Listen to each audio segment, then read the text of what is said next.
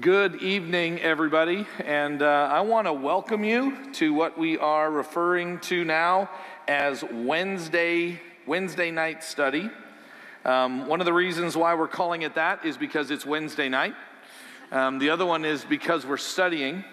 Um, an additional one is, as you've probably noticed over the last few uh, uh, years, we've actually picked up a program called Encounter, Men's and Women's Encounter. And so, for a number of years, this time in the uh, in the evening on Wednesday nights has been called Encounter.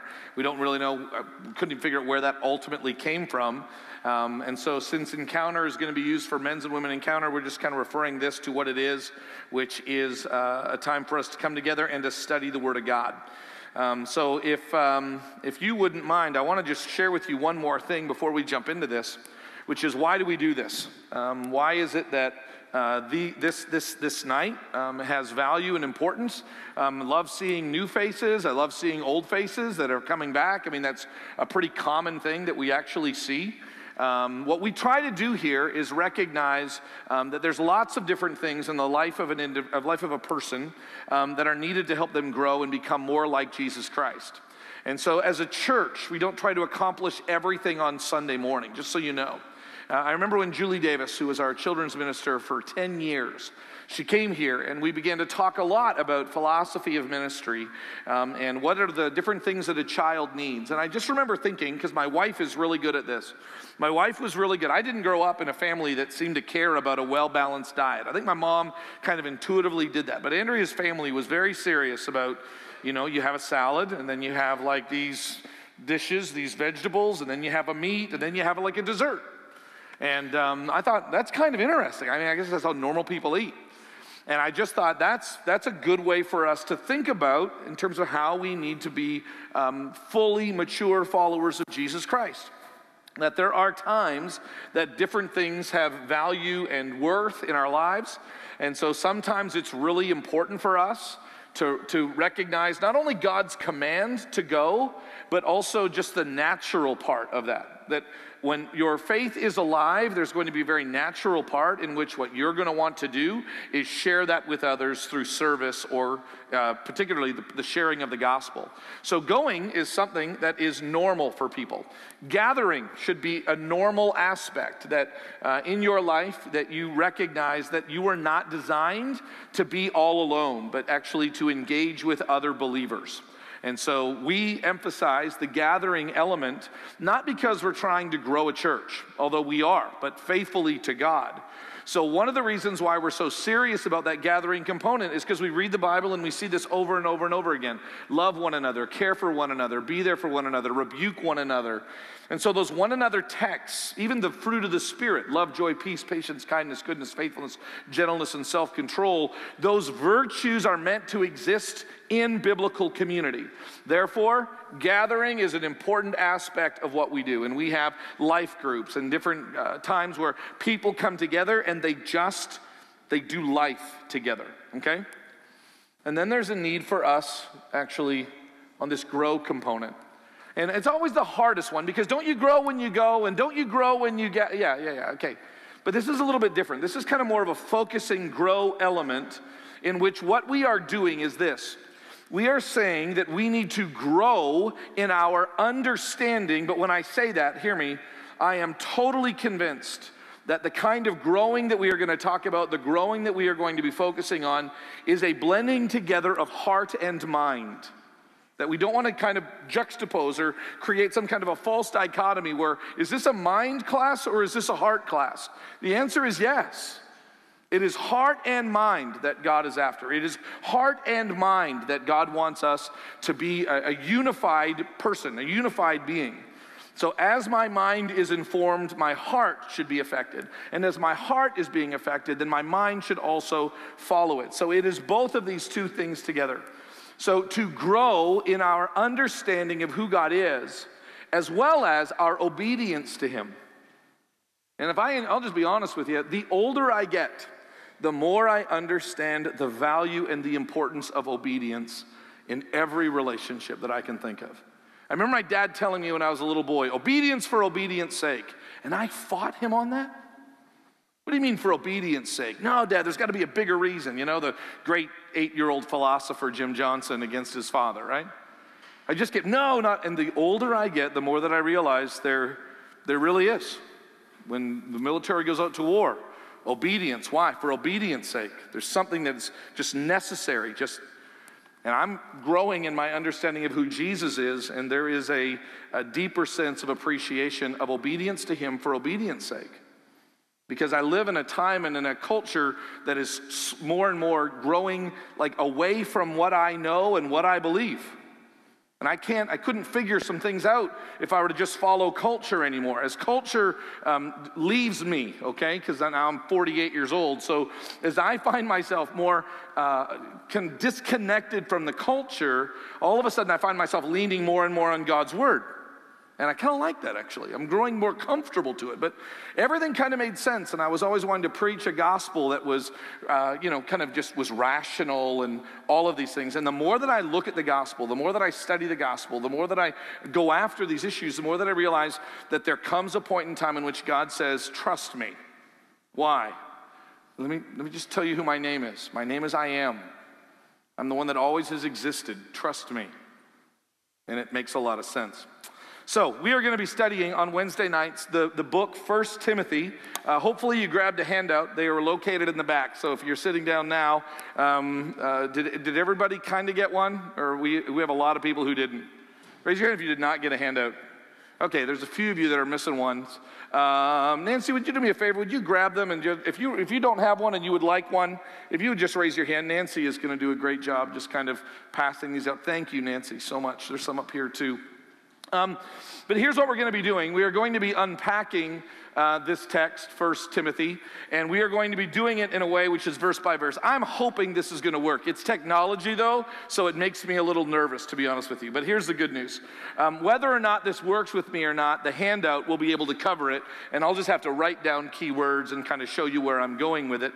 Tonight, what I would like to do, and this is the, the beauty of trying to work with this new technology, the beauty of it is, is that I'm going to be working on just the first three verses. So, for the first three verses of 1 Timothy chapter 1, um, that is where we are going to begin. So, if you take a look at your text, it says this 1 Timothy chapter 1, verses 1 through 3. Um, probably wouldn't be a bad idea for me to also point out I will be studying out of the ESV. Um, the English Standard Version is the version that you'll find in the pews in front of you. Um, would also recommend you if you don't have a copy of that. And you, by the way, YouVersion is an amazing app on your phone. You probably have that. If you ever want one of these, please feel free to take one. Um, one of the reasons why we're using the ESV is that it um, it is very uh, predictable and I mean this in a good way, predictable. It is very straightforward. Um, the, the wording might be a little more than you're used to. It's probably a little more cumbersome than like the NIV or even the NLT, which we use for a number of years here. Um, but it is, a, it is probably one of the best translations along with the New American Standard Version to, uh, to teach like this, to literally walk through and to make some connections on key words and key ideas, and, and especially how they fit together. It is what is known as a, as a more uh, literal style in terms of translation. The other ones aren't, aren't liberal in the sense that they're just making stuff up. Um, but this one tries to not mess with it, and it kind of forces us as interpreters to, to pay attention to the, to the finer details. So that's one of the reasons why we've gone to it, and that's one of the reasons why we're doing this. One last thing I want to say before I jump into it is this.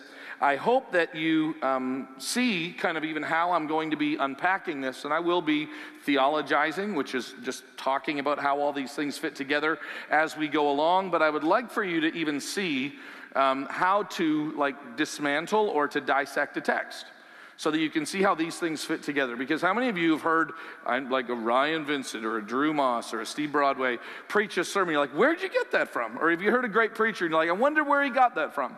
I mean, hopefully he got it from the text. If not, we need to take him outside the city gate and stone him to death, right?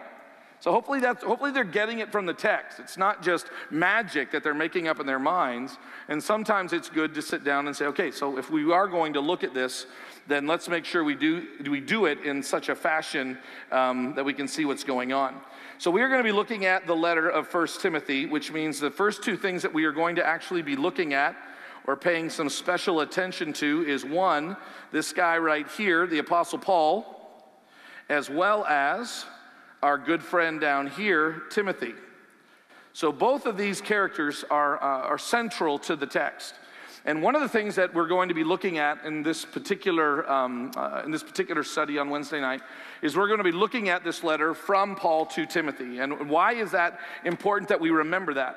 Is because whenever we study something in the Bible, we need to know what kind of book is it, what kind of literature, what kind of genre is it, and then there's some things that are going to teach us about how to interpret it. Okay. So, going back, and many of you have heard me say this for a long time, and I'm just going to keep on saying it because we forget this is that the Bible was not written first to us. It was written to us. Hear me. I believe the Bible was written to us. I believe that the Holy Spirit does a work today in us as we study His Word, okay? But it wasn't written. It doesn't actually say Jim to David. It doesn't say that, does it? It doesn't say Jim to Sunnybrook. It actually says Paul to Timothy. And so we need to remember that when you're actually studying a particular book of the Bible, you say, What kind of book is it? And this is actually a letter, which means you know what a letter is. A letter has an author, and the letter has an audience. It has someone who's going to write it, and it has a recipient. And we need to understand that because the number one question that we have when we study the Bible is not actually how should we interpret the letter, most people say the problem is the problem is an issue of interpretation. For those of you that have heard me over the years, you would know that I don't I say this really isn't the biggest problem. Interpretation is not where churches get angry and they and they and they ultimately disagree. Now there might be different interpretations. But this usually is not the primary place. It's not the interpretation of the text. What is it? You remember? Application. It's how we apply the text that is going to cause some problems. So, for example, um, uh, what must we do to be saved? Acts chapter 2. Repent and be baptized, each and every one of you, for the forgiveness of your sins. What is the interpretation of that text? People wanted to know how to be saved. Peter told them that they needed to repent and to be baptized. What is baptism? I mean, you can just go through and exegete it, and there's no question about that. But then you and I, at the end of the day, have to come back and say, so should we do that as well? Okay? I mean, uh, we've answered that and said yes. We believe that that kind of applies for us today. But repentance applies for us today. Baptism applies for us today. Being filled with the Holy Spirit applies for us today. Not all churches do that. And by the way, when you go, well, no, it just says it, we should do it. Well, there are other verses in the Bible um, that kind of give pretty straightforward commands. Jesus says, greet one another with a holy kiss. Come here. Well, it's straightforward. Interpretation, literally, interpretation is greet one another with a holy kiss, meaning kiss both sides of the face. That's the interpretation of it. Not, that's not where the dilemma is. The dilemma is should we do that? That's, the, that's, that's, that's where it comes into play. And so, one of the things in order for us to have good application is to have solid interpretation, which remembers there is an author and there is an audience. Author Paul. So let's talk a little bit about the Apostle Paul. Um, and I'm going to be giving you some additional verses that you can go back and take a look at. Um, the Apostle Paul is someone that grew up within um, the Jewish establishment and was an expert in the law. Most likely, he was being trained at some level to be a rabbi. He was a Pharisee, and he was of the strictest sect of the Pharisees. So he is someone who was, you would consider him to be a lawyer, but lawyers within Jewish community, even to this day, don't just work in the kind of the, the sector of the world in which business and governments run, but in there is a religious lawyer. Even to this day, while we were in Israel, um, our, uh, our guide was in the process of getting a divorce, and that divorce was going to be handled by a rabbi. The, the religious courts were the ones that were going to, to begin that whole process. So there's a lot of cultures where religion still has a very prominent place within all of culture.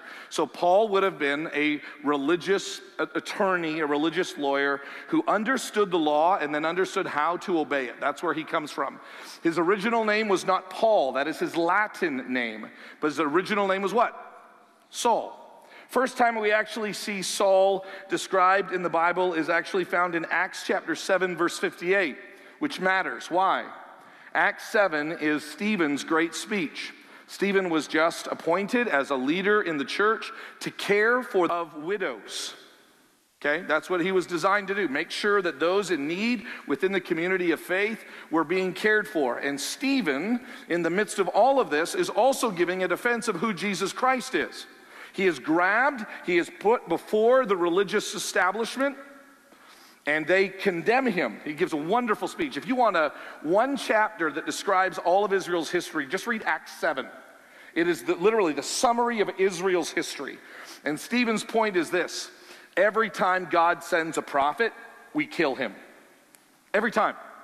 That's how you know they're a prophet, because we killed him. Okay, if you ever want to wonder, did we kill him? Yeah, well, then he was a prophet. That's Stephen's accusation. And at that, they gnash their teeth and they're mad at him as he describes, I see Jesus standing, literally, as I'm well, ready to receive me. They gnash their teeth, they drag him out, they stone him. And after they're done stoning him, it makes this reference in Acts 7:58 that they laid their coats at the feet of the apostle Paul. And the apostle, or sorry, at well, he is the Apostle Paul, but Saul, Saul of Tarsus. They left their coats by him as they went and they did this deed, killing this leader of the church. And it says Saul was there giving approval to his death. So that's Saul. Um, we know then in Acts chapter 9 that while he is on the road to Damascus, um, which is a road that kind of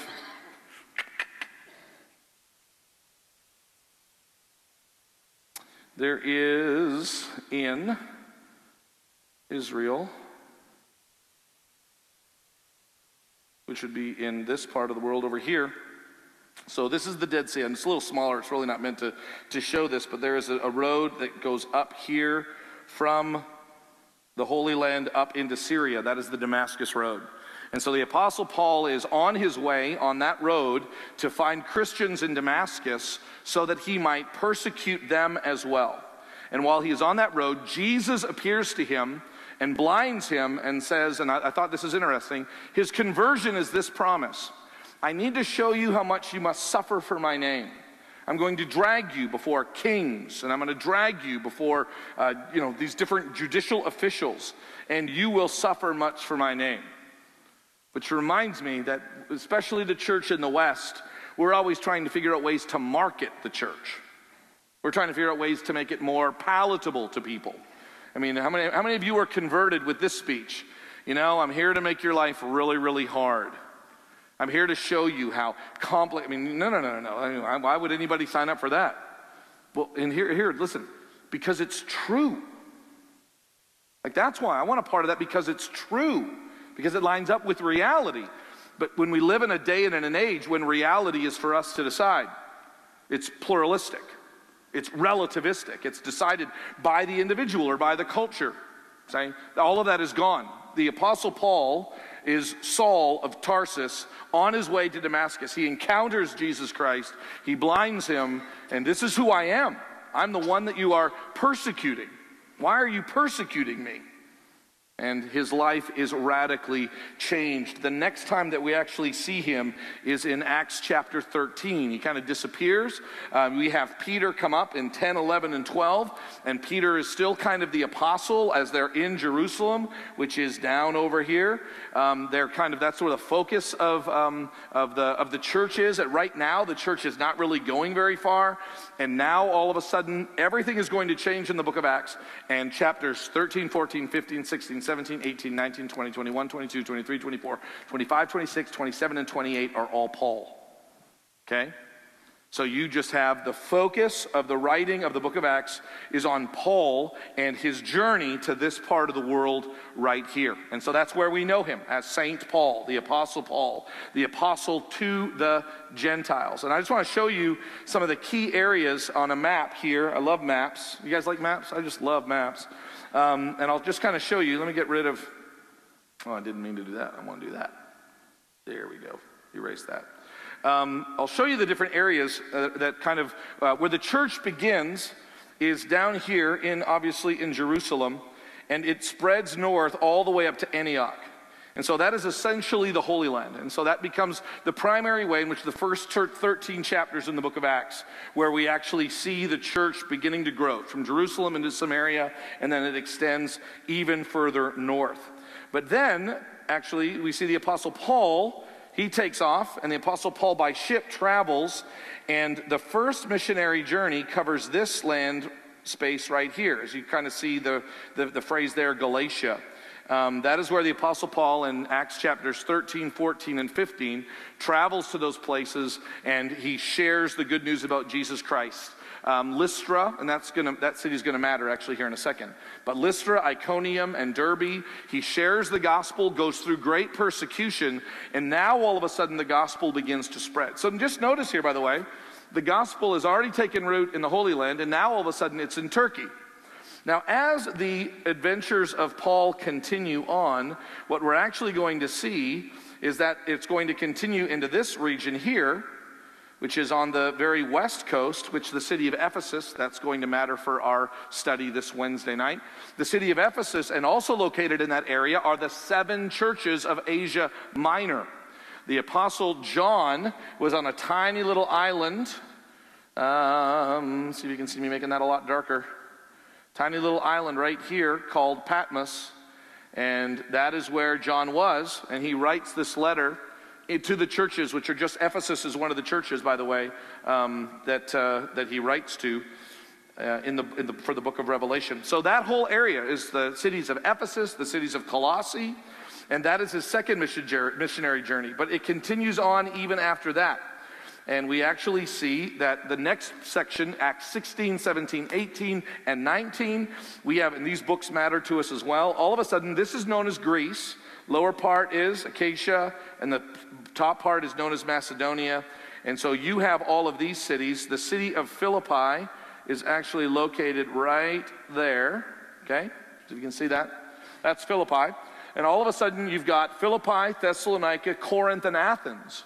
So, this is how the gospel is truly spreading. And by the way, for those of you that are incredibly grateful, for, uh, for those of us, and not hopefully not all of us, I love that the gospel now has gone all over the world. But for someone who gained um, familial acceptance of the gospel through parents who had European descent, What's interesting is it appears that the Apostle Paul, um, before he ends up going to Philippi and into Macedonia and then down to Corinth, it looked like he was wanting to go to Persia and to India, which is, by the way, where some other apostles went. Okay? The Matthew went in that direction, by the way, and is, uh, did some great work over there. Um, but he, Matthew goes that way. Paul seems to be going that way. Acts 16, the Spirit of Jesus would not let him go in that direction. And he has this man in Macedonia say, Come over here and preach to us.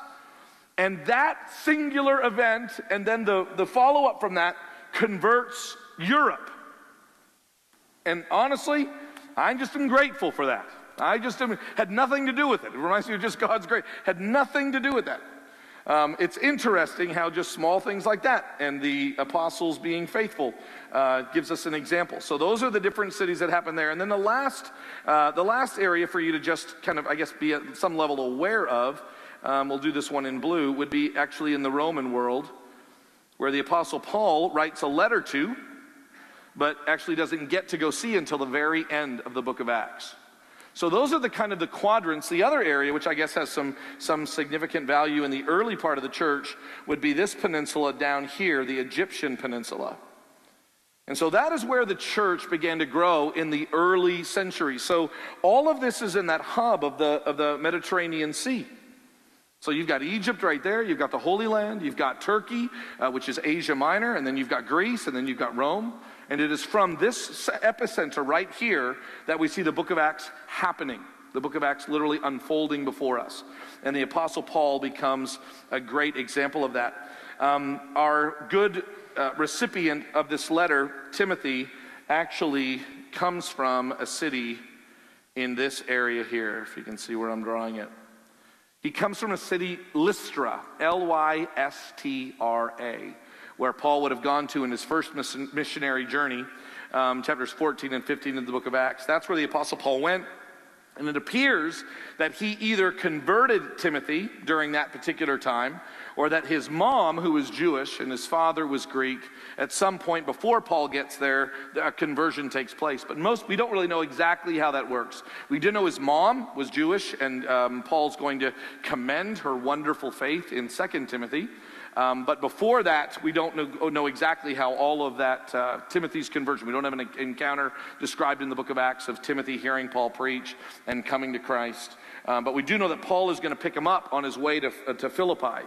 Uh, because he wants to take him with him. So, this young man of great faith, that is who we are going to be studying. Uh, Paul and Timothy, uh, both of them, I guess, of, of Jewish heritage. Paul, a Roman citizen, and that's actually going to matter um, because the, one of the reasons why Paul is writing this letter um, is to help Timothy stay at Ephesus. And we don't really know exactly where Paul is at, but Paul has most likely been released from prison in Rome, that we see in the end of the book of, book of Acts. And he is um, going to Spain, or uh, we, we know church history says that he went to Spain and he went back to Ephesus and he did some work there. But the Apostle Paul now has a number of churches. If you take a look at that map, I mean, uh, the Apostle Paul established many, many, many, many of these churches. And I don't know if you've ever just kind of thought for a moment imagine that none of you know who Jesus is. Nobody in Stillwater knows anything about Jesus. Remember, think about yourselves as a, as a Greek culture, Greek Roman culture, and there might be a Jewish synagogue in town that knows kind of the old parts of, of, the, of the Old Testament. And then imagine I walk into town and I begin to tell you about Jesus. And I share with you about Jesus, and I talk to you about Jesus, and, um, and, he, and, he, and he lived in Jerusalem, and because a lot of these places are far from Jerusalem, right? They don't have the Jewish culture, and he died for your sins. So now I tell you the gospel story, and I, you, need to, you need to follow him. You need to be obedient to him. But by the way, no Bible. And I'm here, let, us say I'm here for uh, let's say I'm here for, we know that Paul preached three Sabbaths at Thessalonica. Okay, he might have been there for a few more weeks. Imagine me here for three weeks and then saying, okay, I gotta go. Good luck with that. Um, if we're in Colorado, can we buy weed? Like, what's the answer to that question? Like, how do I how do I deal? Like, we got an election coming up in November. Who do I vote for? Now, you'll, you'll have to figure that one out. I mean, just think about just the weight of that. Your entire world system has been altered by the gospel that Jesus Christ came and died in your place for your sins and is establishing a kingdom that we are now citizens of. And let's say I'm with you even for six months. Imagine six months of life and then church, okay, occasional teaching, and then I say, I gotta go. And think of the weight of the Mediterranean on the Apostle Paul. The, Paul says this in, in, one of his letters to the, to the Corinth people, people in Corinth. He says, I feel the weight of all the churches. I feel the weight. Of, I just, I thought I was going to die thinking about caring for my three sons. Literally, didn't know if I could make it.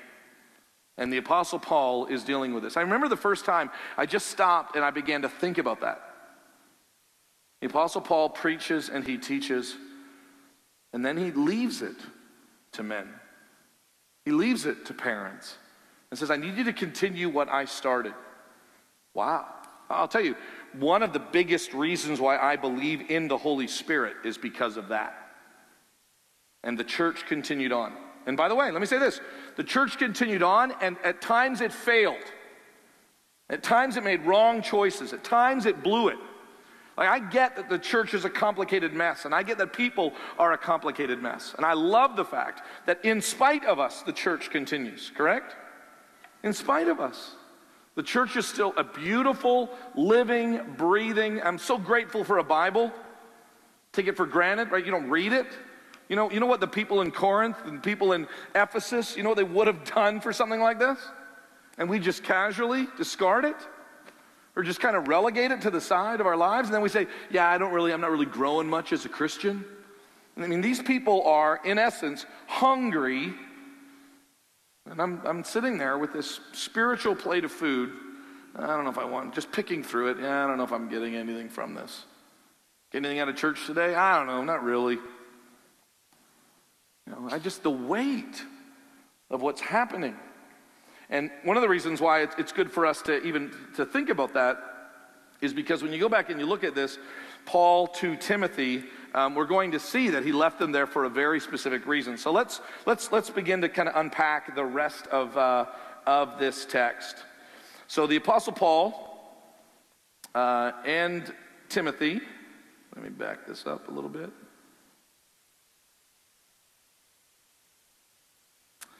The Apostle Paul describes him as an apostle. Do you know what that word means? We take it as a title. Notice it's not capitalized. That matters. We get wrapped up into apostle, ooh, one of the 12. Like that, by the way, the Bible never talks quite like that. The Bible doesn't ever talk like there were only 12 and that was because the 12 tribes of Israel. That's us theologizing afterwards. The Bible never says that. Bible says, does say Jesus picked 12 disciples and one of them fell away and then they replaced that one with another one named Matthias. And so the Bible literally thinks more in terms of function. We go, I, I get this question all the time. Are, are you the pastor out at Sunnybrook? You know how many pastors we have? Uh, yeah, I'm one of the pastors. Are you the elder at Sunnybrook? Yeah, I'm one of the elders. We think capital E elder. We think capital M minister. We think capital P pastor. And the Bible doesn't talk like that. The Bible talks far more. And by the way, I don't want to shy away from authority. We're going to come back to that in a moment. The Bible talks more, a lot more in terms of function. I'm an apostle. So it's not, hey, I'm an apostle. It's, I'm an apostle. What is an apostle? The word literally means one sent, one commissioned to go by someone else to accomplish a task. So while we're going, ooh, must be nice, Apostle Paul. Paul's going, uh, yeah, I've been, I've been sent to suffer. I've been sent to get on a ship. I've been sent to, to go to a place where nobody wants me. I've been sent to stand in a marketplace and preach the gospel and have people laugh at me. I have been sent to be a herald of the good news of who Jesus Christ is. That's, is that what you mean by woo? Is that what you're impressed with? And actually, I am. I'm impressed more with the commissioning. So the word apostle, don't just go, wow the word apostle, you go, wow, someone has been trusted by God with this incredible message. You can't lose sight of the particular message. Now, he is one who is sent, and who is he tied to? And notice how he makes it very, very clear, and I just want to kind of draw attention to this that we're going to see this name appear three times. Now, this name, as you probably know, Christ Jesus, sounds more formal. Do you know that in the New Testament that the primary way in which Jesus is described, and I've said this a million times, I'll say it a million and one, Christ is not his last name. Christ is his title. The predominant way in which he is referred to in the New Testament is Jesus Christ. Another way of, of, of, of saying that or understanding that would be Jesus, the anointed one. Anointed what? Again, going back.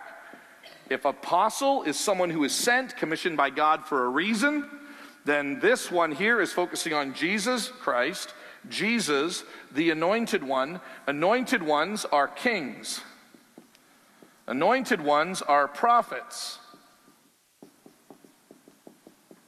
Okay? And by the way, that's Jesus. He's the greatest king and he's the greatest of all prophets, more than a prophet. So that's who Jesus Christ is. He has been anointed with a purpose. And now we actually see that Paul is one sent from who? Jesus. And, and, and by the way, let me just say this um, that the word apostle is actually used of women in the book of Romans. It's used of just generic people in both Acts and Romans, as well as one of the other, other one of Paul's letters. I can't remember which one it is right now. So it can sometimes mean, and I think this is where, where it, it, actually has, there is, a, there is a value and there is an importance in the Apostle Paul, but it is tied to the fact, as we're about to see, that he has been commanded by God to do something.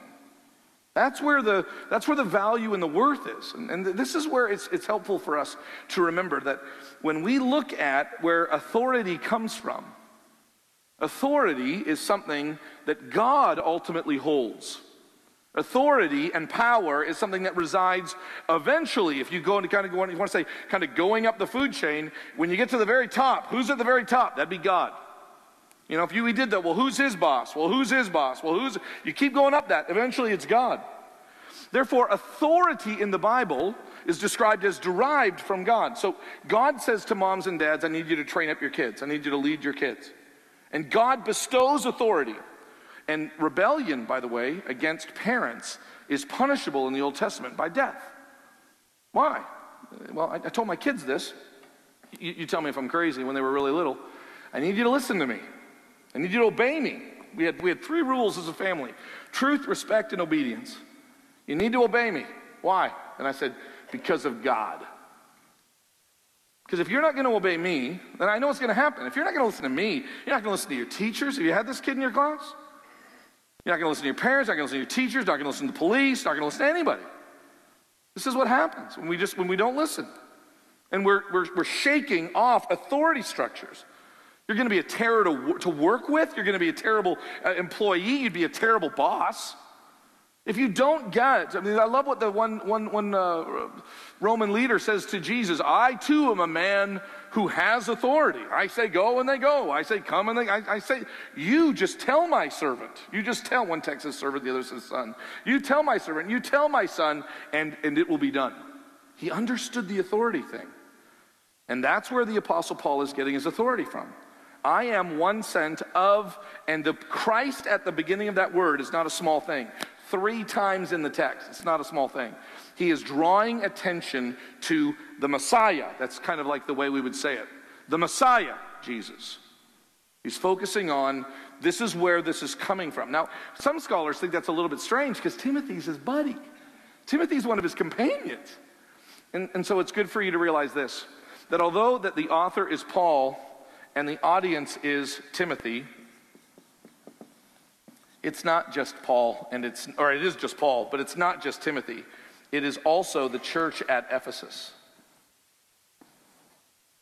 So it is to Timothy, but it's not, it's not just a private letter. Timothy's not just, oh, good, a letter from Paul. Open it up, read it. Oh, that was fun. Throw it away. No, even the, one of the reasons why we know that this letter had significant value at the church at Ephesus is because it has continued through to this day. And you'll see why as we begin to unpack this book. You'll begin to see numerous, numerous times in which the instruction that Paul gives Timothy is not just good advice, but it is a word that the church needs to hear all the way up to today. So, Paul, an apostle of Christ Jesus, emphasis on Christ and Messiah, by the command, or by, no, no, no, the actually, by command of God our Savior. Now, that's a very interesting phrase. How do you, I mean, see, you just read that and go, God our Savior, right? How many of you would do that? You read it? God, our how many of you read that? God our Savior. You know that that's not a normal term for him. That's like, that's like weird. The word Savior, actually, just the word itself, I would think if you would ask me, how, how, how often does the word Savior appear in the Bible? Oh, probably thousands, probably hundreds. No, actually, it's not. It appears only 24 times in the entire New Testament, the word Savior. 10 out of the 24 in 1st and 2nd Timothy and Titus. Those are known as the pastorals. If I accidentally say the pastorals, that's 1st and 2nd Timothy and Titus. These three letters that Paul wrote to Timothy and Titus. 10 out of the 24 refers to the word Savior. The word salvation is found a few more times, but specifically Savior, that's different. Now, here's one of the reasons why I love thinking about this idea is because one of the most important ideas that we need to have is that God and Jesus and the Holy Spirit are one. It is so important that we understand the, um, the unity within the Trinity, that we understand just how well these fit together. And I love what one scholar says, F.F. F. Bruce says, that the way the Apostle Paul seems to talk about, particularly Jesus and the Father, Jesus and God the Father, the way he talks about them is almost like he just he sees them as like mom and dad. Kind of like they're one person, mom and dad. God and Jesus, just like they're together. The Father and the Son, they're together. It's, and by the way, before you go, well, of course, think about this. What growing up, what, what, what was, what was Paul's heritage? Jewish. you talk to any Jewish person today, one of the biggest problems they have is Jesus claimed to be God. The Apostle Paul, by the time that he writes this, probably in the early 60s, um, not 1960, by the way, but the early 60s, literally the first 60s on this side of AD, um, the Apostle Paul writes this, and it is already firmly entrenched in his mind So, how did, the, how did the Apostle Paul become an apostle? It says it right in our text. What does it say? By the command of God, our Savior. The saving act of God in salvation matters a lot. Actually, I, it's not like it's a shock to us, but it is so rare that this comes up. People wonder, why is he trying to emphasize this? Why is he trying to emphasize this? One of the things that I, I didn't find many commentators that did this, but I did a paper in, in, uh, in college years ago. The Apostle Paul in Acts chapter 20 says goodbye to some Ephesian elders. And he does this as he's on his way back to Jerusalem. He thinks he's going to die and never see them again. And the Apostle Paul says this as he's leaving. He says to these elders, I have entrusted to you the church at Ephesus. And I want you to care for, listen to this phrase, care for the church of God which he purchased with his own blood. I mean, again, if you're not really paying it, do you get that? God purchased the church with his own blood. You would go, okay, so you mean Jesus. Yeah, but that's not what he said. He says, God purchased the church with his own blood. Again, the unity of Father and the unity of Jesus. Um, and, I, and, maybe because I have a, a, young man who's Muslim who lives with me, um, I just cannot stress enough that in a day and in an age where Jesus keeps getting relegated to the sidelines, he cannot stand there. He is fundamentally different than any other prophet. He is truly God. And this text actually somewhat infers that. Notice this by the command of God our Savior and Christ Jesus our hope. The construction of this actually has it so that the God our Savior and Christ Jesus our hope is describing one thing. Okay? So God, Jesus, together clearly are a part of this. And if you think it's strange to hear that phrase um, of, uh, of God Savior, only appearing four times in the Bible, the idea of Jesus being described as hope is actually a, a rather unique idea as well. Now, by the way, these would be some of the last books written in the New Testament. And so the church, even Paul himself, this is a great lesson to learn. Even Paul himself, by the way, is learning who Jesus Christ is. You know that, right? So I think sometimes when I grew up, I kind of thought like Paul became a Christian and God just said, okay, open up your head. And then God just, you know, kind of like in the Matrix. Remember the Matrix? I want to learn karate. And he kind of plug him in and now he knows karate. And I kind of think that's how the disciples, no, that's not how they did it. The Apostle Paul is, is learning and thinking, man, I love that phrase. Jesus, who is our hope. It's interesting how important it is and how critical it is that we actually see in Jesus Christ our hope. And notice that the word our is actually uh, attributed to both God, our Savior, and Christ Jesus, our hope. Verse 2. By the way, I'm not going to do it this slow uh, the entire semester, I promise. Verse 2. To Timothy, we already said that, my true child in the faith. My true. The word true is actually the same word that is used to describe not false, Okay, there's a Greek word, athaleia, where we get the, we get the woman's name. Um, uh, oh, there's a woman's name for it. Althea, that's what it is. Took me a second to count think it was. I mean, there's an Althea here too. Althea is from the Greek word meaning truth. And truth, Althea, is the common word for that, and then there's false. That's not what it is. This is actually a different Greek word, which actually means true in the genuine sense, not fake. It's a, it's a very kind of a, a relegated, a kind of small used word, meaning that there is a genuineness to who Timothy is, which, by the way, matters. I mean, do we ask that question all the time in terms of was their faith genuine? Was their repentance, repentance genuine? And by the way, if, if, if all faith is just the same, which I think a lot in our, in our culture, we kind of just think we're all the same. Everybody's all the same. But we're not. There are those of us who are more mature, those who are less mature, those of us who are new in our faith, those of us who are now been in our faith for a very, very long time. There are those of us who are stumbling in our faith. This is what the, the book of First Timothy is going to tell us. Faith is not faith is not faith. The disciples say to Jesus, increase our faith. Right? I think some of you right now chose, I'm going to be here on Wednesday night because I want to grow in my faith.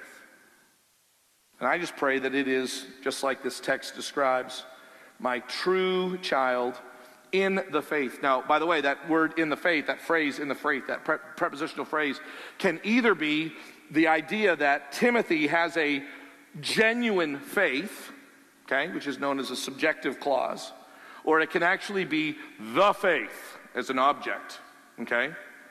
And most likely it means that second one, that not only is this faith genuine, but how do Paul and Timothy have value and worth with each other? And this is what I find very interesting is that when you think, and this is, this is why it's good for us to take a look at how the Bible teaches, when you think of how the Bible describes family, and I, I've got a funeral tomorrow, and one of the people, when I was meeting with them, and they were talking about uh, what they loved about their mom, they said, I'll tell you, she just really loved her family.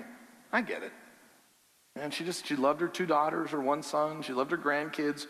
She loved her husband. She was so faithful. She just loved her family. By the way, the Bible teaches that we should love our families. Okay? It says if you don't care for your families, if you don't love your family, actually, the Bible describes you as an unbeliever. It says you're worse than an unbeliever if you don't provide for your family. So that's what the Bible describes. But the Bible also comes along and says actually, there's not just this family, but there's actually a deeper understanding of what family is. And Jesus Christ, when asked the question, or when the, the, statement was made to him, your, your, your brother and your sisters and your mother is here, what does Jesus say? He's not trying to be a smart aleck. Who is my father? Who is, or who is my, he knows who his father is. That was a big mistake. Who is my mother? Who are my brothers? Who are my sisters? And then what does he tell them? Those who do the will of my father are who they are. And so Paul is writing to Timothy, and he is saying, He is my true son. Most likely, Paul had, no, we don't know of any children that Paul ever had, but we do know of Timothy, and we do know of Titus and Silas, and many others.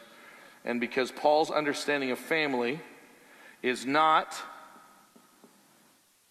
just blood, okay? It's not just blood, it's actually water. And so the phrase, blood is thicker than water, you know what that is insinuating? real family is more important than church family. Okay? This is blood. This is blood, man. This is my brother. He's my brother from my mother. He's my brother. That's my sister. That's just, you know, that's family, family. And Jesus crashes into that. He says, no, it's actually, there's something far more profound. And by the way, some of us think about that and go, yay, I get more. But it's also designed actually to care for more. It's not just I get, you also get the responsibility to. Right? How many of you are, again, overwhelmed by taking care of one or two children? And now all of a sudden, do we realize, and this is, this is the part that I, I cannot shake, going back and thinking about the obligation of the Apostle Paul. The Apostle Paul feels an obligated to those who are brothers and sisters in Christ. I'm just obligated. I remember talking to a young man as I was describing just the burden that I felt for his spiritual growth and development. And this guy looked at me and he went, dude, chill. Like, it's not that big of a deal. You don't need to worry about my spiritual growth. I said, it's not you I'm worried. It's not, it's not somehow like this responsibility that I've got to you that I'm concerned about. It's the idea that God has given me this responsibility to care for you as a brother in Christ. Like, I don't even feel like it comes from you, it comes from Him. And by the way, this is kind of the repeated phrase throughout the Bible. I mean, how many of you have heard this? By the way, the decision between heaven and hell is if you have a brother or a sister who is in need and you don't decide to help them. Seriously? Like hell is over a cup of cold water? Hell is over visiting in prison? Hell is over Jesus, Matthew 25, yes, it is. Jesus makes it a heaven or hell issue. So it's one thing for us to go, isn't it cute? We're all family. For those of you that are moms, you really get this. Yeah, the church of God is truly family. Changes the way that we look at them. The other thing that I love to think about in terms of just the faith and now Paul's and Timothy's connection to this is, the, is, is kind of the, the, the growing attitude and the responsibility that is necessary that goes both ways. So it is Paul to Timothy, and it is also Timothy to Paul. Paul is at the last days of his life. And now all of a sudden, instead of him just being the Apostle Paul, da, da, da, da, he's in prison and he is saying, Come to me soon. Like I need you. Timothy, true child in the faith. He continues on grace, mercy, and peace. Now, this word here is kind of an interesting word the word mercy. The Apostle Paul uses these other two words in every single letter. It is just a normal way in which all letters, you go back and read any other one of Paul's letters, grace and peace to you. Charis, grace, and peace, eirene. Charis, grace, meaning God's gift, God's overflowing, gracious, generous, just everything, not just Jesus on the cross. Sometimes we think of grace as just Jesus on the cross. But you want to see some amazing grace? Watch this. God just gave me a breath. It's, it's just God's grace, God's um, unmerited favor upon us, which just keeps flowing day after day after day. And so it became a greeting grace to you. And then peace. In, in Hebrew, they still love to say this. What do they say? Shalom. Shalom. Peace to you. Peace to you. Now, what is, is, is somewhat interesting is that word peace, and this is important. Peace is not a, um, it's not a feeling or an emotion. Are you at peace? That's really not what it is. It's not a, I feel like I'm at peace or I feel like I'm anxious. We're, we're in a culture, I, I don't, as long as I've ever lived, I've never seen so many people wrestling with anxiety, okay, and anxiousness. What's interesting is, is that this idea of peace, as described here, and notice where it comes from. This grace, mercy, and peace comes from God the Father and Christ Jesus our Lord. So notice again, you have the connection of God and Jesus. And what comes from them? Grace. What comes from them? Mercy. We'll talk about that in a moment. What comes from them? Peace. This is more valuable than. Um, this was this was kind of my, one of my favorite thoughts as I was preparing for this. I should have had an eraser. When we think about peace, we usually think about do I feel like I'm at peace? Do I feel like I'm at peace? One of the reasons why chasing that is wrong and why, the, why chasing that actually is futile, I was telling the story in our staff meeting the other day about a time when Andrea and I were traveling way back when the boys were little. And the boys were probably like five, three, and uh, one or so. And we were traveling to go somewhere. And I just, uh, the boy said, Well, when are you coming home? And I remember thinking to myself. Like, I mean, I don't think the plane's going to crash, but just in case it does, I don't want to lie to my kids. And so they were five, three, and one, so I figured they could take it. So I said, well, I, I think we're coming back. Like, we're planning on coming back. And everybody laughed, right? Because they thought that was just nuts. Like, why would you tell a five year old that? You're just going to scare your five year old. I know you can't just go back and look at it backwards, but what, what's very interesting is, um, like, my kids have never really worried about me in that sense. Right? And yet I know lots of kids who worry all the time about their parents dying. So it's kind of fascinating how, um, I mean, how many of you have kind of tried to protect your kids and they're still anxious? Anyone? Anyone just thought, okay, I'm going to just protect my kids and then they won't be anxious? Is that working for you? It really doesn't. And by the way, I would say neither of those things work. Being brutally honest and letting them have it probably causes trauma, right? By hiding them, we're just not going to let you know that there are bad things in the world. How's that working? Right? It's not working. This is what I, I love about this idea. And, I, I, and by the way, I'm, I'm, an anxious person. I've spent much of my uh, early life just tormented with worry. So I get it. For those of you that are worrying, I, I share that pain. This peace actually is not a subjective feeling, but it is an objective reality. It works backwards. In the Jewish mind, it's this Is God at war with you? Because that matters the most. Is God at war with you? And the answer is no, actually. We're at peace. Oh, well, then shalom. Like if you're at peace with God, then tell me what you're worried about. And, and by the way, that, I, I, do not, I do not believe in magic, and I do not believe in just these cliches or short, but I want you to just think through that. Think about how much peace should come as we look at our lives and understand that if my relationship with God is sound and He is the one and He is not at war with me, there is no animosity. I, I had to really stop in my office and, and think through this. How does God, how do I think God looks at me? I want you to think about that for a moment. How does God look at you? Is he kind of looking at you going, seriously, Tim? Ugh. Is that is God's disposition towards you one of displeasure? Or is God, and by the way, he can be a father who will still discipline you. Right? Don't, don't lose that. Don't, don't get mixed up in that idea. There can still be a discipline process that's necessary. But I know exactly, I mean, for those of you that are parents, you get this.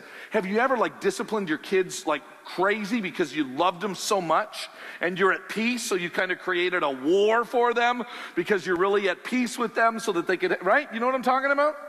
So God will work through that, but the kind of peace that the Apostle Paul is describing and the kind of peace that we ultimately need to have is not based on a subjective feeling. Most of our peace that we have is based circumstantially on our life circum, uh, on our on our lives. Is it not? Enough money at the end of the month? How's my health? Those closest to me? How do I feel about the future? Hmm, I'm at peace. Take away any of those, and I'm not at peace. Well, tell me how God fits into this. Because I'll tell you, what changes everything is tell me I got like three days to live. Yeah, I don't, election means nothing to me now. Three days. End of the month? I'm not even making it to the end of the month. I'm not even making it to Sunday. Three days. What's, what's your now, your number one priority? It better be, right? What is it? God. I got to meet Him, God. Are you at peace with Him? Yes. So the Jewish thinking and Paul's thinking here grace and peace to you from God our Father and Jesus Christ our Lord. Christ Jesus our Lord. The word mercy, by the way, is never found anywhere else in terms of in that statement at the beginning of a letter. He says it here though. And it actually coincides with the Hebrew word chesed, which is my, my literally my favorite Hebrew word. Chesed is the word for covenantal faithfulness. It is God's God's mercy because of his covenant to his people Israel which is there when they are faithless. it, it is there when they are in the process of being brought back to Him. And Paul says to Timothy, who's, by the way, in very difficult circumstances, he says, May God's grace, his abounding favor, which you cannot merit, may his chesed, his covenantal faithfulness, which is more sure than the ground beneath your feet, and may the ultimate peace the shalom, the you are at you are at one with God and there is no animosity between you and God right now. I just I literally had to stop and think I, have always I kind of generally if you are just catch me does God like you? Sure, he loves me. I think I would say that. And I don't know why, but because I had a, like a strong very strong father that I always wondered if I was failing or disappointing as a big part of my life growing up, even though he loved me like crazy. Um, I think sometimes I wonder how God, what God's disposition is towards me. And for those of you that are right now that are going, yeah, I, I really do that. I worry about that sometimes. What is God's disposition towards me? How does he feel about me? What's our answer? How do we go back and we answer that? This is the beautiful, this is beautiful part of theology is you do this. Well, tell me what he thinks about Jesus. Do you know, can you answer that question? If you don't know what God thinks about you, just answer this. What does God think about Jesus? You got that one? Does he love him? Is he pleased with him? Right? Following that one? Okay. Paul says, and your life is hidden in Christ. That's, and by the way, that's grace. That's charis at its greatest extent. So if you ever want to know how God feels about you, okay, and this, is, this just hits me, this just overwhelms me. It's like, I don't deserve this. And God goes, I know. Isn't that amazing that you don't deserve? Yeah, but God, you don't know. And he, no, I do know. And he says to me constantly, You don't know. You don't know my grace. You don't know my chesed. You do not know my peace. I spent some time in my office today just kind of rethinking what I thought about what God thinks about me. And it did my soul good. I would challenge you to do the same. And by the way, if you're going, no, that something's disconnected, connect to Jesus. All makes sense. Disconnect from Jesus. I'd be worried too. Connect to Jesus. All makes sense. Final phrase.